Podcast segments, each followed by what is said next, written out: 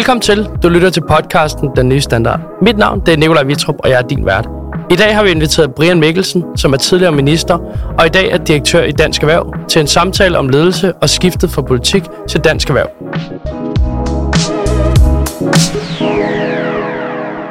Hej Brian, Hej med dig. og velkommen øh, til Den Nye Standard. Tak fordi du vil øh, deltage, og tak fordi vi måtte komme forbi på øh, Dansk Erhverv ind i børsen. Ja.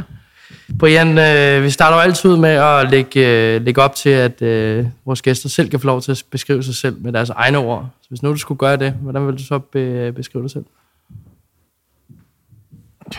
Så det bedste ord, der dækker mig, det tror jeg er nysgerrig. Nysgerrig efter at opdage nye ting. Nysgerrig efter øh, livet. Øh, nysgerrig efter mennesker. Øh, nysgerrig efter at blive klogere. Øh, nysgerrig efter at finde løsninger. Altså nu har jeg været i det offentlige liv i mange år, og, og der har det handlet meget om at finde nogle løsninger, og ikke kun at adressere nogle problemer. Så jeg tror, at nysgerrighed, det er et nøgleord på, hvordan jeg vil i hvert fald prøve at definere mig selv. Stærkt. Og hvis nu man skal vende den om til dine medarbejdere, der sidder her i Dansk Erhverv i dag, hvordan vil de så beskrive dig, tror du? Dampbarn. Ham, der løber på væggene? Jeg har mange initiativer, ikke? Der sker meget. Ja. Øh, og jeg har rusket op i den her organisation, ikke? Altså, i de år, jeg har været her, har vi blevet fordoblet og fået et væld af nye medlemmer helt anden stemme. Så jeg tror, jeg vil nok ikke lige sige damp, men øh, jeg vil nok sige meget energisk. Øh, meget initiativrig. Og så tror jeg og håber på også, det vil sige meget involverende og meget inddragende. Fordi nu er jeg jo spidsen for den organisation med 400 ansatte nu her, herinde. Men, øh, men jeg har også respekt for, at der er nogen, der er sindssygt dygtige og klogere end mig på alle mulige områder. Og, og derfor kalder jeg alle mulige medarbejdere ned til mig for at blive klogere selv og involvere øh, dem i de beslutninger, der bliver truffet. Ja.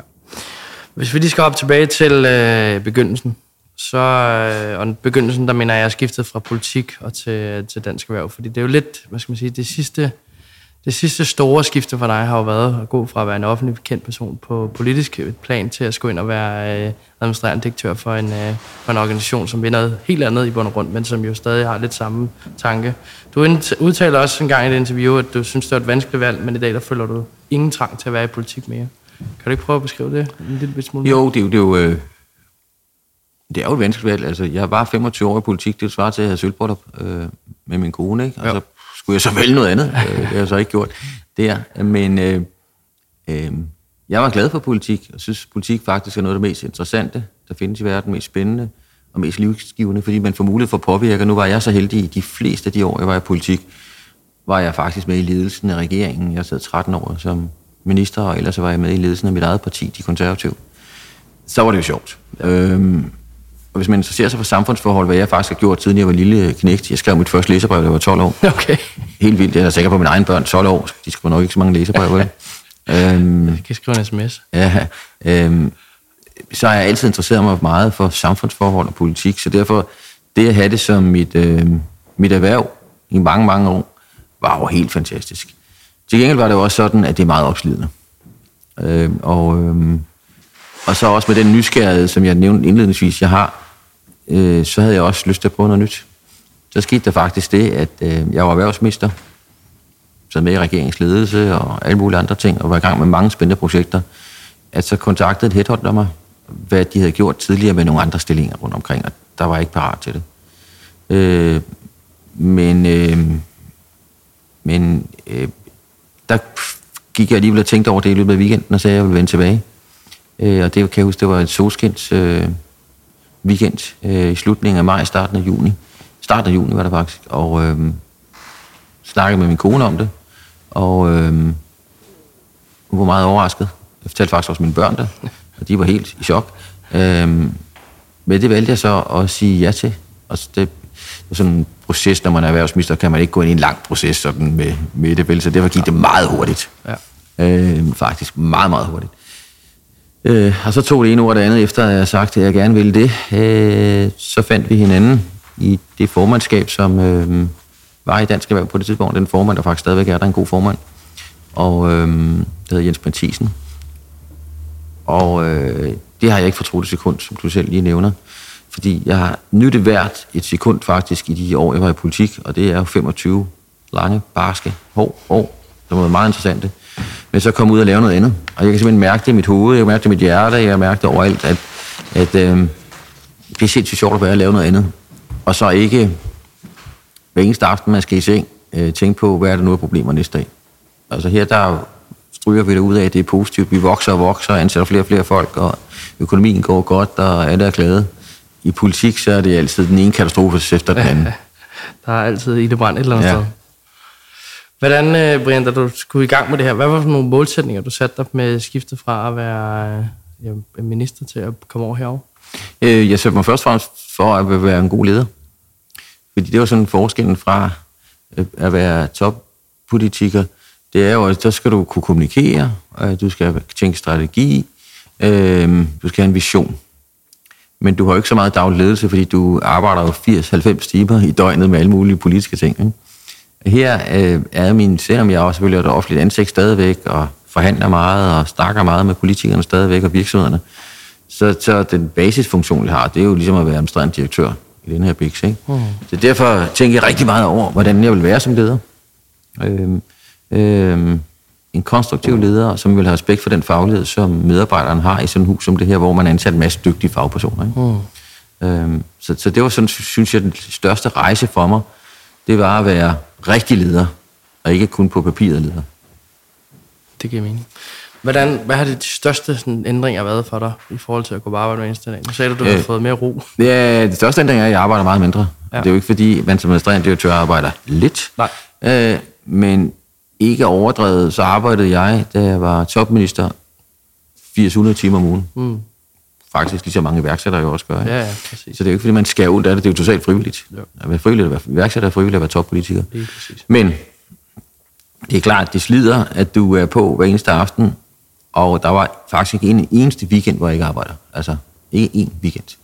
Øhm, og så sad jeg på Marienborg lørdag, søndag, aften, nat. Øh, man får for lidt søvn. Og alt. Man skal ikke undre det her, for det var skide sjovt, og det er jo mm. totalt frivilligt. Det er det mest spændende, jeg har prøvet i mit liv. Så Ja. det er ikke, jeg siger ikke det, for man, fordi man skal have ondt af mig. Mm. Men, men for at forklare forskellen, det er, når du arbejder så meget, og du er så meget på hele tiden. Adrenalinen kører hele tiden, energien kører hele tiden. Når du går i seng om aftenen, så læser du et eller andet, som du ved, du skal løse næste dag. Ikke? Øhm, og så komme over til et sted som det her, hvor jeg selv bestemmer. Altså, i politik er det jo irrationelt, for du, det er de 90 mandaters lov. Mm. Nu har man så en flertalsregering, nu er det lidt nemmere for dem, ikke? Mm. Men når du er minister selv, i, selv når du er minister i en mindretalsregering, så er du hele tiden afhængig af andre vil det samme som dig. Ja. Det skal du så prøve at overbevise dem om, ikke? Mm. Så du får 90 mandater. Så det er roen, det er tempoet, der er anderledes, øh, og så er det muligheden for selv at planlægge og lave strategi. Og så er det også, øh, at man kan kommunikere sine budskaber mere rent. I politik er det sådan, når man snakker med journalister, øh, på grund af, at de ofte har manglende ressourcer, så søger de konfrontationen, de søger det negative. Jeg skyder ikke budbringer nu, men det er det nemmest for dem at skrive en anden konflikt. Mm. Øhm, og det vil sige, at man sjældent fik mulighed for at virkelig forklare, hvad man mener, de vil hellere have en konflikt.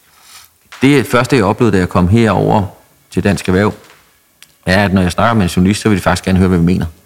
Og jeg venter hele tiden på, hvornår kommer det der skarpe spørgsmål, hvor de forsøger at lave en anden konflikt. Mm. I stedet for at spørge de hele tiden, er det jo, har du fået sagt det, du skal sige, og øhm, du får mulighed for at sige nogle flere ting her. Altså for eksempel i går var jeg på tv flere gange, og så spørger de hele tiden, øh, er der andet, du gerne vil sige? Mm. Er der, og og, og det, det, jeg vil prøve at illustrere det ved at sige, det er, at, at når man er uden for politik, så er folk faktisk interesseret i at høre, hvad man mener, hvorfor man mener det. Fordi så bliver man betragtet mm. som en, en, en fagperson. Ikke? Ja. I politik, så bliver man betragtet som en, der bare vil konflikt. Ja. Og det er faktisk en meget stor forskel. Ja. Giver mening. Hvordan i forhold til hele identiteten med at gå fra politisk øh, ja, toppolitiker til, øh, til at skal være administrerende direktør, har den været, har den været vanskelig? Eller har det Øh, nej, for jeg er jo stadig politisk menneske. Jeg snakker jo med politikere hver dag. I går havde jeg faktisk møder med tre forskellige ministre, for eksempel, ikke? og har også møder i dag med. Og var også over på borgen i går. Øh, har stadig mit kort til borgen. øhm, jeg, jeg, det har ikke for mig på nogen som helst måde været vanskeligt. Nej. Øh, der er jo, øh, nu er fire år siden, jeg stoppede politik. Jeg kan ikke gå på gaden, uden at folk stadigvæk begynder at kommentere sig om, jeg stadigvæk er minister. altså, folks perception er jo det, ikke? Jo, jo. Jeg gik, var i, i, i fitness i går, og øh, så begyndte de at tale om regeringen, som om jeg stadigvæk sad i regeringen og sådan noget, ikke? Altså, man får så mange indtryk hele tiden, hvis man er almindelig borger, ikke? Mm. Så er det Brian, det er stadigvæk ham ministeren, ikke? Ja, ja. det er det. Men holdningen er jo også, at stadig, at du sidder med politik, fordi du har så meget inden, inden i det stadig. jo. Så Ja, det er jeg det. snakker med dem hver dag, ikke? Det Så er det, det. ja. Det det er ret spændende. Lad os hoppe ned i øh, mindset, fordi du har jo skulle ændre dit mindset relativt meget fra, øh, fra politiker til administrerende direktør, også i forhold til ledelse. Kan vi ikke prøve at dykke lidt ned igen? Fordi du har jo sagt, at du skældner meget mellem politiker Brian og, øh, og erhvervs Brian. kan du ikke prøve at forklare lidt, hvad du mener der? Jo, politiker Brian skal have mening om alting. Mm. Og erhvervs Brian skal have sådan mere det lange lys på. Hvad er det, der er godt for dansk erhvervsliv? Lad mig tage et konkret eksempel over for dig. Det er diskussionen om udlandsk arbejdskraft. Dengang jeg var konservativ minister, så øh, oplevede jeg jo tit, at, at hele arbejdskraftsdiskussionen blev blandet sammen med udlændingepolitikken. Der var en fløj i Folketinget, øh, DF, Socialdemokratiet og sådan nogle partier, som var jo alt imod, at bare der kom nogen som helst udlænding til Danmark. Mm. Ikke? Ja. Og den var mit parti faktisk lidt med på os. Mm.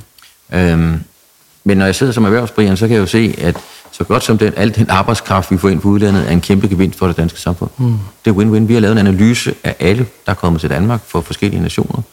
Øh, og det er faktisk sådan, at så godt som alle sammen er en langt større gevinst for det danske samfund, end mine egne børn er.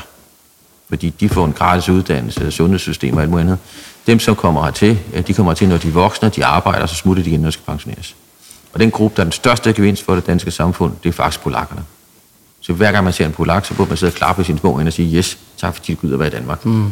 De er en kæmpe, kæmpe nettogevinst for det danske samfund. Mm. Så når, når du så spørger, jamen, på den måde i forhold til mindsetet, i politik, så skal man hele tiden tage stilling til at placere sig i forhold til vælgerne og de andre partier. Hvis du er ude i erhvervslivet her, øh, så kan man prøve at kun gøre det, der er rigtigt. For der kommer ikke politik ind i det. For eksempel, vi vil bare gerne have meget med udlandsk arbejdskraft, for det vil virksomheder gerne have. Mm. Det giver mening. Og hvordan i forhold til hele mindset-skiftet for dig? Har det, været, har det været udfordrende, eller har det været bare tænkt fra den ene dag til den anden? Nu sagde du, du havde en weekend til at omstille dig. ja, men altså, det har været udfordrende på den måde, at, at øh, man lige skulle ned i tempo. Mm. Øh, når man er vant til at arbejde så meget, som jeg har arbejdet. Men der var du damp. Og, og, og har været på, ikke? Så øh, skal man lige sådan lige... Uh, mm. Der behøver ikke ske noget hele tiden, som min familie siger til mig, ikke? Jo. Øh, og øh, øh, det har altså overført selvfølgelig lidt her til det, for jeg er også højt tempo herover. Men du skal lige stadigvæk komme lidt ned i omdrejninger, ikke? Mm.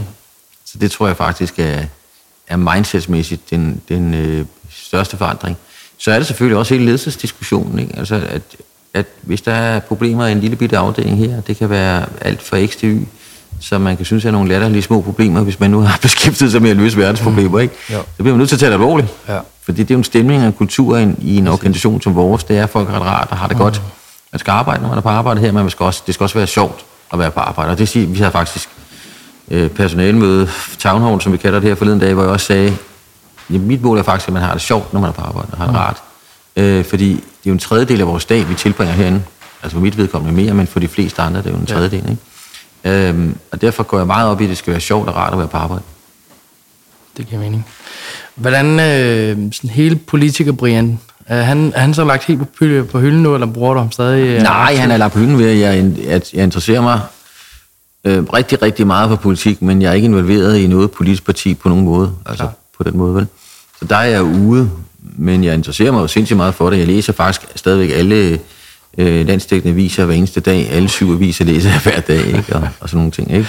Og, og er nyhedsjunkie, ikke? Øh, men men det er jo frivilligt nu. Mm. Før, før da man var i politik, så skulle du gøre det. Ja. Har du haft nogle af dine redskaber, som du har haft som politiker, har du taget dem med over i rollen som? Ja, det synes jeg, det vigtigste redskab, det er at kunne træffe nogle hurtige beslutninger. Ja. Det, det, skal, det, det kan jeg mærke også, at systemet øh, skal vente til, men de er også glade for, at man ikke skal vente så lang tid. Ja. Bum. Ikke? øh, og så en intuition, du får med efter mange år at være i toppen. Ja. Så du ikke behøver at tænke så lang tid over det. Præcis. Lad os prøve at hoppe over i øh, ledelsesstil, fordi du har tidligere udtalt, at en ledelse er at sætte en retning, øh, og man kan hele tiden blive klogere, og man, man skal aldrig vakle. Hvordan, øh, nu har du været i Dansk Erhverv i nogle år efterhånden, hvordan er sådan din, din, din holdning til ledelse? Har den ændret sig fra da du trådte ind første gang til i dag?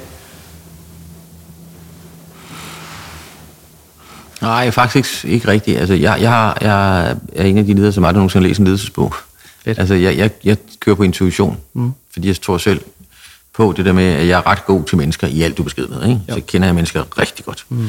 Øhm, og øhm, så kan jeg læse mennesker, og som jeg nævnte lige før, så betyder noget for mig, at folk har det rart, har det godt.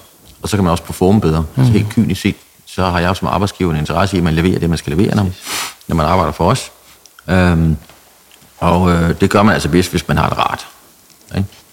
Øhm, så man kan sige, der er ikke noget, der rigtig har ændret sig, men, men det, det, det, det, der er vigtigt som leder, øhm, det er, at man som medarbejder kan se, hvor man vil hen. Hmm.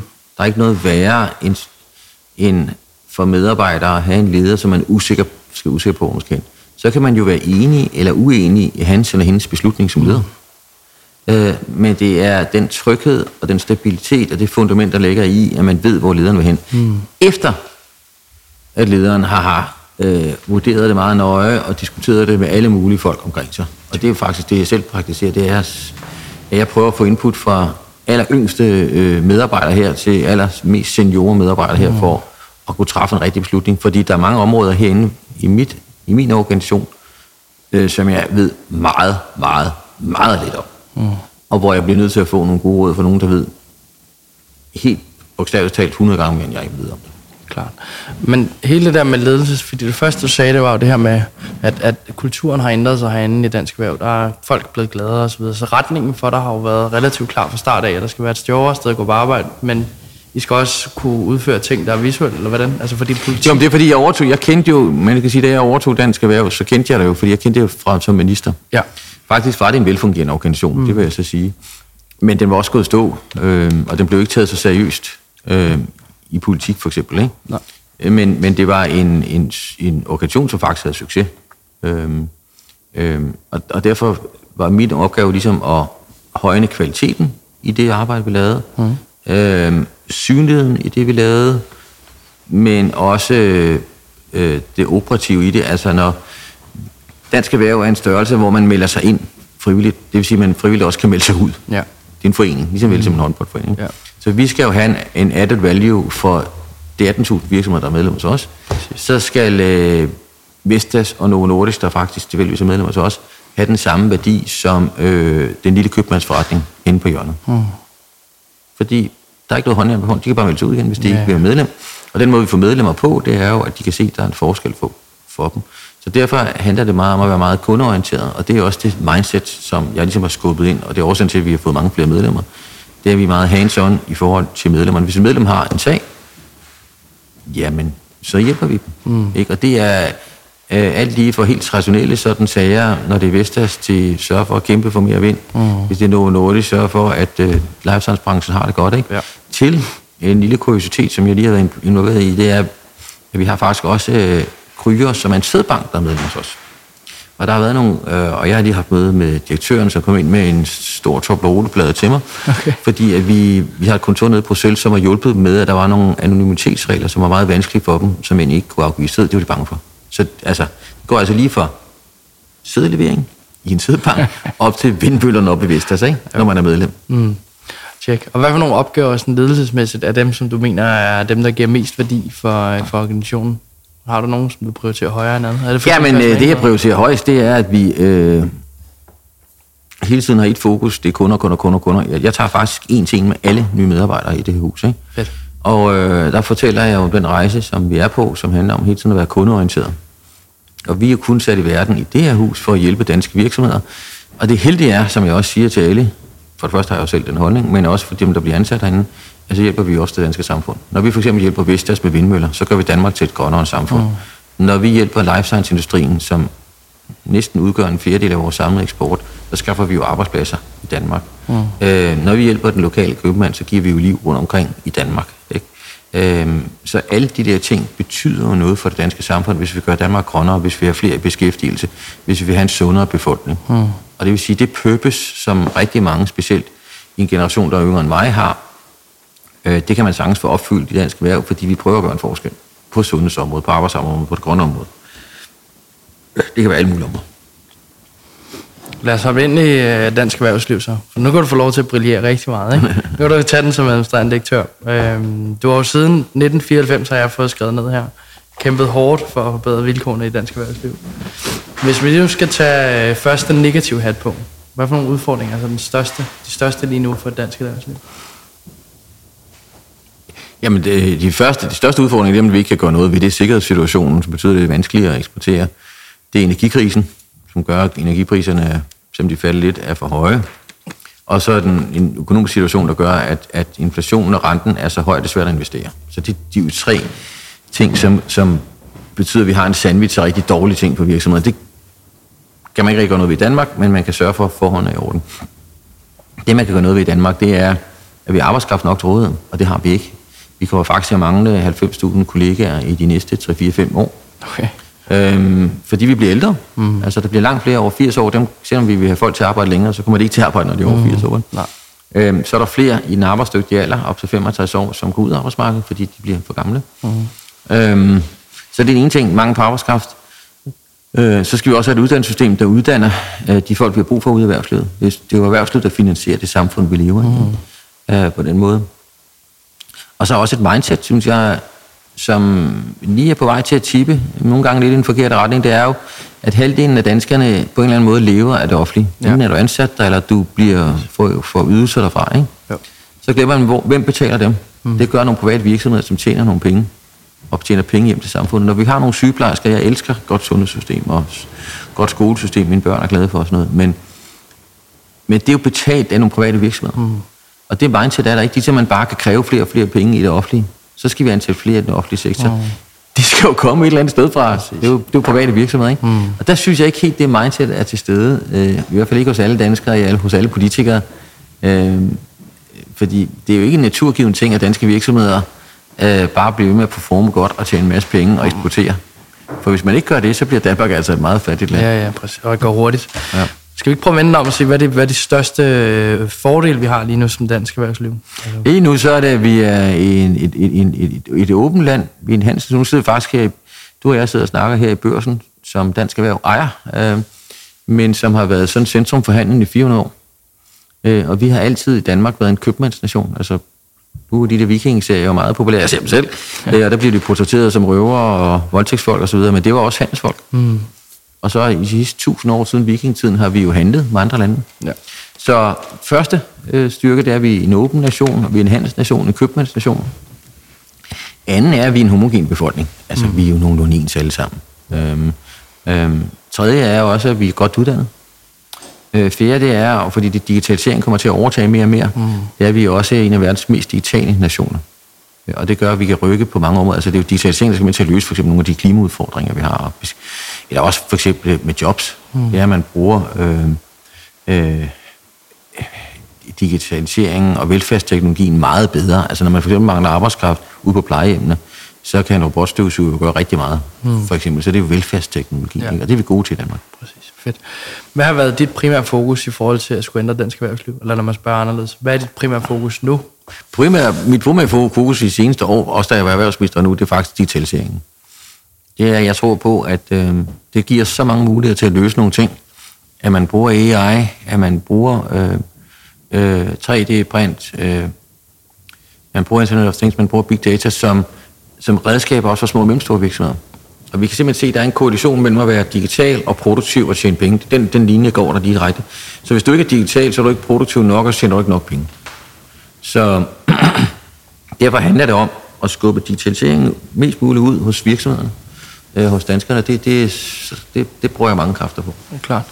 Og hvordan, altså, har, du, har du kunnet tage mange erfaringer, fordi digitalisering og AI og det her, det er jo relativt nye ting, så hvordan har du kunnet tage det med ind? Er det noget, du selv skal bruge energi på at lære lige nu, eller er det noget, som du... Nej, det ved jeg faktisk meget om. Altså, det, okay. Selvom der er mange ting, jeg ikke ved meget om, så ved jeg meget om det, fordi det har altid interesseret mig hele mit liv. Ikke? Fedt. Øh, faktisk var jeg selv en lille bitte, bitte startup, da jeg gik i gymnasiet, fordi helt tilbage i stenalderen, som mine børn vil sige, da jeg gik i gymnasiet, der var der noget, der hed Commodore 64. Ja, tak. Øh, og der var jeg selv med til at øh, importere dem og så sælge dem. Jeg var ikke den store sælger af det, men, øh, men der startede jeg selv min egen lille bæks på det. Øh, og det gik ikke så godt, men, øh, men, men, men lige siden da har jeg været meget interesseret i det. Ikke? Okay. Og øh, det prøver vi også herinde. har vi også en stor afdeling for det. Jeg har faktisk lige ansat en, der hedder Kasper Klynge, som chef for vores digitale afdeling, som, som kom som øh, europæisk chef for Microsoft nede i øh, Bruxelles. Og vi har et stort team, som arbejder med det.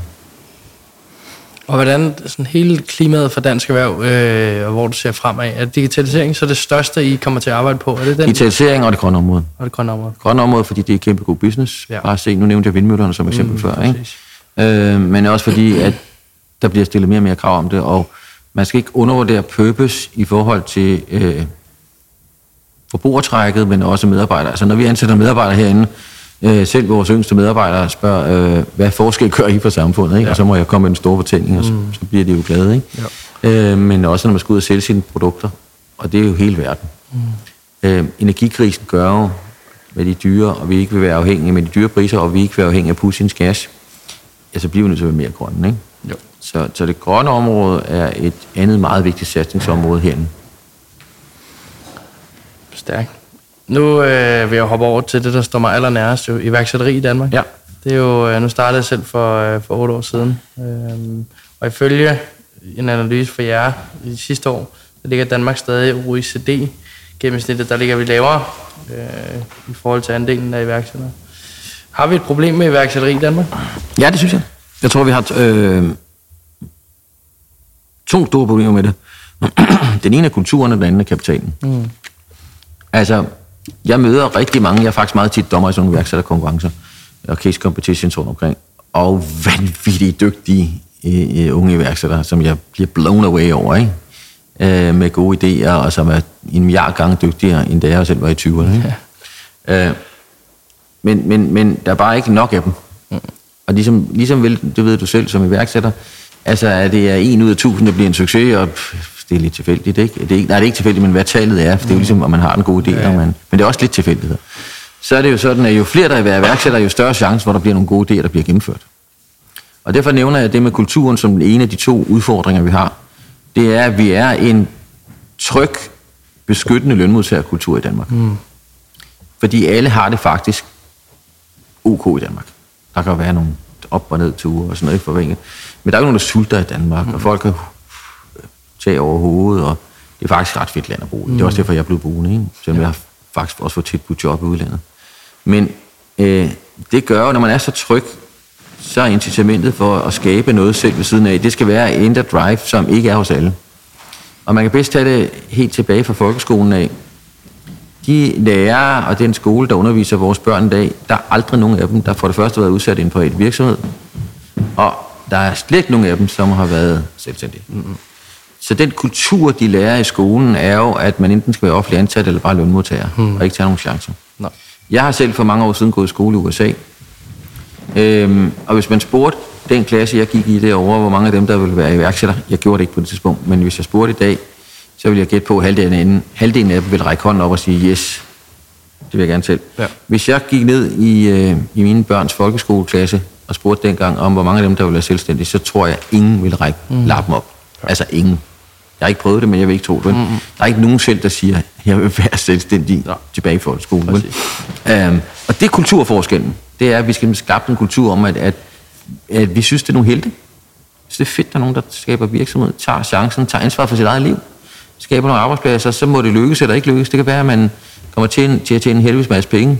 Det er fint. Det burde samfundet være glad for. Mm. Det kan også bare være, at man skaber et produkt, som løser nogle ting, eller mm. gør livet lettere for mange mennesker og sådan noget. Ja. Så det var kulturen den ene del. Den anden del, det er kapitalen.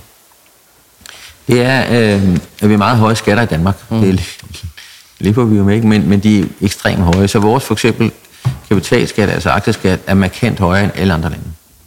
Og penge søger jo ligesom hen, ligesom med vand, der søger nedad, så søger penge hen, hvor der er størst mulighed for afkast. Mm. Så når vi nu har de høje kapitalskatter i Danmark, og vi ikke har, ligesom for eksempel man har i andre lande, der har man et stort, stort investorfradrag. Mm der har vi lige lidt i Danmark, jeg selv gennemført som erhvervsminister, ikke? I Sverige har man det der en aktiesparekonto, den gennemførte jeg også som erhvervsminister. Nu har jeg kloret overhovedet, men det gjorde jeg. Mm. Men så har et rødt politisk flertal sat en bremse for, hvor mange der måtte være på det. Okay. I Sverige har 4 millioner svenskere den konto. Det betyder, at de vil investere massivt i svenske virksomheder. Mm. I Danmark har, jeg tror, 200.000, men der er en, en cap på, jeg tror, det er 100.000 eller sådan noget. Det okay. giver ingen mening. Øh, så hvis man ikke havde den der cap på, og flere gjorde det, så vil du få noget mere kapital til også at investere i danske startups. Mm-hmm. Så der, der er et væld af ting, som vi gerne vil gøre. Vi har en hel iværksætterafdeling herinde med en sindssygt dygtig iværksætterchef, der hedder Jasmina. Øh, og rigtig mange, vi har også iværksættere, kan faktisk blive gratis medlem herinde, mm. øh, vi vil gerne hjælpe iværksættere. Men øh, jeg tror, det er de vigtigste to ting, udover de, altså vi har 25 konkrete ting, vi gerne vil gøre, men de to vigtigste ting, det er altså adfærden, holdningen, kulturen og pengene.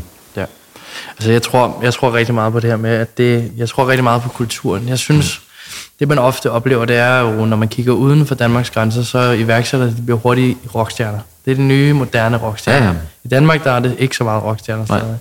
Det er lidt den største udfordring, der er det. Hvad, hvad gør I aktivt for at prøve at øge det, det antal af iværksættere? Fordi Jamen, vi har mange politikker på det. Nu kommer regeringen også besluttet til, for at de vil lave en iværksætterpolitik. Og der har vi øh, lavet et helt program med gode idéer til, hvad man kan gøre for at få nogle flere iværksættere og bedre vilkår for iværksættere. Så kigger vi også, øh, og vi har en, iværksætterafdeling herinde, som sagt. Øh, vi kigger også på den, øh, den udfordring i, at der er alt for få kvinder, der bliver iværksættere. Ja. Øh, det er næsten kun hver 8. kvinde, som øh, bliver iværksætter. Og da vi er 50% kvinder i Danmark, 50% mænd i Danmark, så er det jo fuldstændig tåbeligt mm. og hul i hovedet, at vi ikke øh, sørger for, at der er en mulighed for, at der er flere kvinder, der bliver iværksætter. Så en af de ting, som vi gør hvert år, vi er faktisk i gang med at gøre det nu, og det var en kæmpe succes sidste år, det er, at vi øh, kårer 25 kvindelige øh, iværksættere som eksempler for andre kvinder. Mm. Og det er en kæmpe succes, fordi de så inspiration for andre. Så de 25 her, dem kan vi spejle os i. Mm. Så vi prøver at lave nogle konkrete tiltag, der kan hjælpe. Kvinderne eksempel. Øhm, øh, nogle forskellige områder, hvor vi ikke er særlig mange iværksættere, prøver vi også at skubbe på inden for de brancher osv. Mm. Ikke? Vi tager ud på de videregående uddannelsesinstitutioner og prøver at skubbe til det og sådan noget. Holder events herinde. Vi, prøver- jeg har selv valgt at tage Mia Wagner med ind i min bestyrelse herinde, fordi så hun også kan være et eksempel mm. for mange af de der iværksættere. Vi bruger meget Jesper Buch og nogle af de der typer, mm. ikke? Ja, Fordi det der løvens hule har jo betydet, at, at flere har fået interesse for mm. det, ikke? præcis. Ja, og jeg synes jo, det er spændende med Løvens Hule, fordi Løvens Hule har jo nemlig gjort samtalen om iværksætteri godt igen. På en eller anden måde, det er blevet spændende at snakke med iværksættere igen. Helt enig. Helt enig, det betyder ja. meget. Det faktisk betyder rigtig meget. Det er det. Så det er bare med, men jeg læste, øh, at det var, vi var gået ned i forhold til iværksætteri igen de sidste par år. At vi Ja. har fået færre og færre. Det er noget, Ja, og det bekymrer også mig, fordi at der burde jo flere, der har lyst til at gøre det, ikke? jo, Og jeg tror altså, det kan også være noget at gøre med, at, at det, det er gået godt i samfundet, og så har mange fået job, i stedet for at være iværksætter. Ja. Nu begynder det så at gå lidt nedad igen, så kan man jo håbe på, at flere har lyst til at blive iværksætter, ikke? Hvad, hvad er din holdning til iværksætteri? Hvorfor er det, det en af de vigtigste ting for sådan, hvis du kigger langsigt, så er det en prioritet også for Danmark, at vi får flere Men det er iværksættere. min vigtigste ting, for det er helte, det er frihedskæmper for mig, som ikke bare vil være lønslaver, men har lyst til at bryde ud af det at tage ansvar for deres eget liv. Og jeg, selvom jeg ikke er politisk øh, i dag på den måde, så er jeg jo borgerliberal menneske, som tror på, at man må tage ansvar for sit eget liv. Og det gør man jo som selvstændig. Samtidig med, at man skaber arbejdspladser, værdi for det danske samfund. Mm. Samtidig med, at man jo øh, kunne Nordisk lave noget insulin, Ja. der ligesom redder millioner af mennesker fra at dø af sukkersyge. Ikke? Øh, så alt lige fra den høje klinge til, at man som iværksætter kan finde på et eller andet fantastisk produkt, til at man skal have arbejdspladser, og så ned til, at man tager ansvar for sit eget liv. Nu sagde du, at I havde i gang med regeringen i forhold til en iværksætterpakke. I var kommet til nogle, med nogle idéer også til, hvordan man kan gøre det. Hvad for nogle ændringer tænker du, der skal til kort sigt, for at vi kan begynde at motivere flere? Er det, skal det være nemmere at starte op? Skal det være nemmere at drive? Hvad to ting. Ikke? Altså, hvis vi vender tilbage til de to ting, som jeg synes er den største udfordring, så har vi hele tiden foreslået, at der skal være et fag på skoleskemaet, der hedder iværksætteri. Ja. Og hvor langt er vi fra det, tror du? Øh, jeg håber på, at det kommer med, ikke? fordi hvis man får det, og alle børn bliver introduceret til det, så er det ikke, fordi alle børn gerne vil være iværksættere, men flere får lyst til det. Ja, ja. Og man finder ud af, at man ikke behøver at være firkantet. Det er det, at man, det er også mainstream, og det man er helte. Som jeg siger, det er faktisk min helte. Ikke? Jo. Øh, så er der finansiering, hvis vi vender tilbage til det andet store problem, jeg talte om. Jeg håber rigtig meget på, at man kan få taget den der kapitalskat ned. Ja. Og hvis man kan det, så bliver der flere investeringer. Og dermed forhåbentlig også flere iværksættere. Ja. Ja. Brian, har du været i gang i 29 år, øh, som det, vi kalder det offentligt ansigt udadtil. Og det vil sige, vi slutter jo altid af, inden vi runder helt af, så slutter vi altid af med det, vi kalder bagsiden af medaljen. I forhold til at være et offentligt ansat så mange år, har der været nogen, nogen slag, i, øh, slag på masken? Har der været noget, som har været øh, ikke så sjovt ved at være offentlig? Eller har du bare tænkt, det har været en del af jobbet, og så er det, så er det sket? Jamen altså, det- jeg synes faktisk, det er meget relevant at spørge om det, og hvad du har gjort i din tidligere podcast, men øh, altså, jeg er sådan en meget øh, happy person, så jeg, jeg har ikke, jeg synes ikke selv, jeg har oplevet rigtig negative ting med det. Jeg har ikke noget imod, at jeg er kendt øh, på den måde. Men, men det er klart, det er min familie, jeg nævnte før, jeg har, har, børn, ikke? Og øhm, det er klart, at de var yngre, var det jo en udfordring, at de hele tiden blev taget til indtægt for, hvad deres far sagde. Mm. Hvis nu nogle forældre dem havde sagt, åh kæft, hvor er en idiot, ikke? Ja, Ja. Altså, stakkels dem, ikke? Altså, ikke? Eller hvis vi, vi- man, jeg kunne faktisk ikke gå i supermarkedet, og det er ikke fordi, det er jo ikke noget popstjernak, men alle vil jo gerne snakke, men, fordi man har altid en mening om, hvad man kan gøre bedre, ikke? Mm. Øh, jeg kunne faktisk ikke gå i supermarkeder, øh, så på restaurant med mine børn, uden, selv, men selvom jeg sad på restaurant med børnene, så kommer folk ind og snakker. Mm. Ikke? Øhm, det er ikke en bagside for mig, for jeg er en person. Jeg synes faktisk, jeg er jo nysgerrig, jeg kan jo lide sammen med mennesker. Men det er klart, når mine børn gerne, når de vil gerne være sammen med deres far, øh, uden at blive forstyrret. Ikke? Det synes de er sindssygt irriterende. Mm. Øh, og, øh, og det betyder noget for dem. Så er der også nogle gange, hvor jeg har været på forsiden af ekstrabladet eller sådan noget. Ikke? Det synes de selvfølgelig heller ikke er rart. Jeg er galvaniseret, jeg tager det stille og roligt, ikke? men så, så det er sådan mere, for min del af det, har det ikke haft nogen personlige omkostninger. Fordi jeg har faktisk nyt det meste af det, fordi jeg interesserer mig meget for samfund og politik. Men det er klart, det har en omkostning for familien. Nu har jeg ikke været i kæmpe, kæmpe stormvejr. Jeg har faktisk været heldig ikke? og opført mig ordentligt. Men det er klart, dem, som har været i stormvejr, som jeg har været meget tæt på, X og Y personer, som ringer til mig kl. 3 om natten og ikke kan sove, det er sindssygt hårdt at være politiker. Mm. Øh, toppolitiker. Der er, det, der er forskel på at være min i backbencher, altså, men være toppolitiker, hvor du har ansvaret. Så bliver du stillet til ansvar for alt, men næsten altid kun de dårligste ting, Ja, fordi ja. det er ligesom det pressen gider skrive om. Ikke? Mm. Så, så jeg har meget, meget, meget tit oplevet rigtig tætte kammerater og venner til mig, øh, som har været psykiske nervevrag. På tv står de rent og stolt, mm-hmm. og så bryder de sammen. Ja. Fordi man får så mange tæsk. Mm.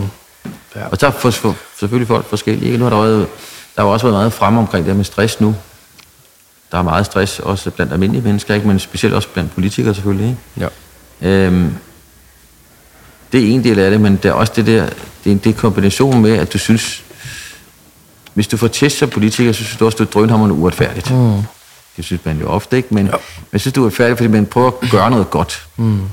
Og så gør det jo ekstra hårdt samtidig med, at du arbejder rigtig meget, du lider nogle afsavn i forhold til din familie og dine venner, og hvad oplever du så? Så er du på forsiden af Ekstrabladet og får nogle tæsk Ja. for noget, du synes er letterligt, mm. eller som er forkert. Ja, ja. Øh, og det er edderbak med hårdt for mange af de venner, jeg stadig har i politik. Mm.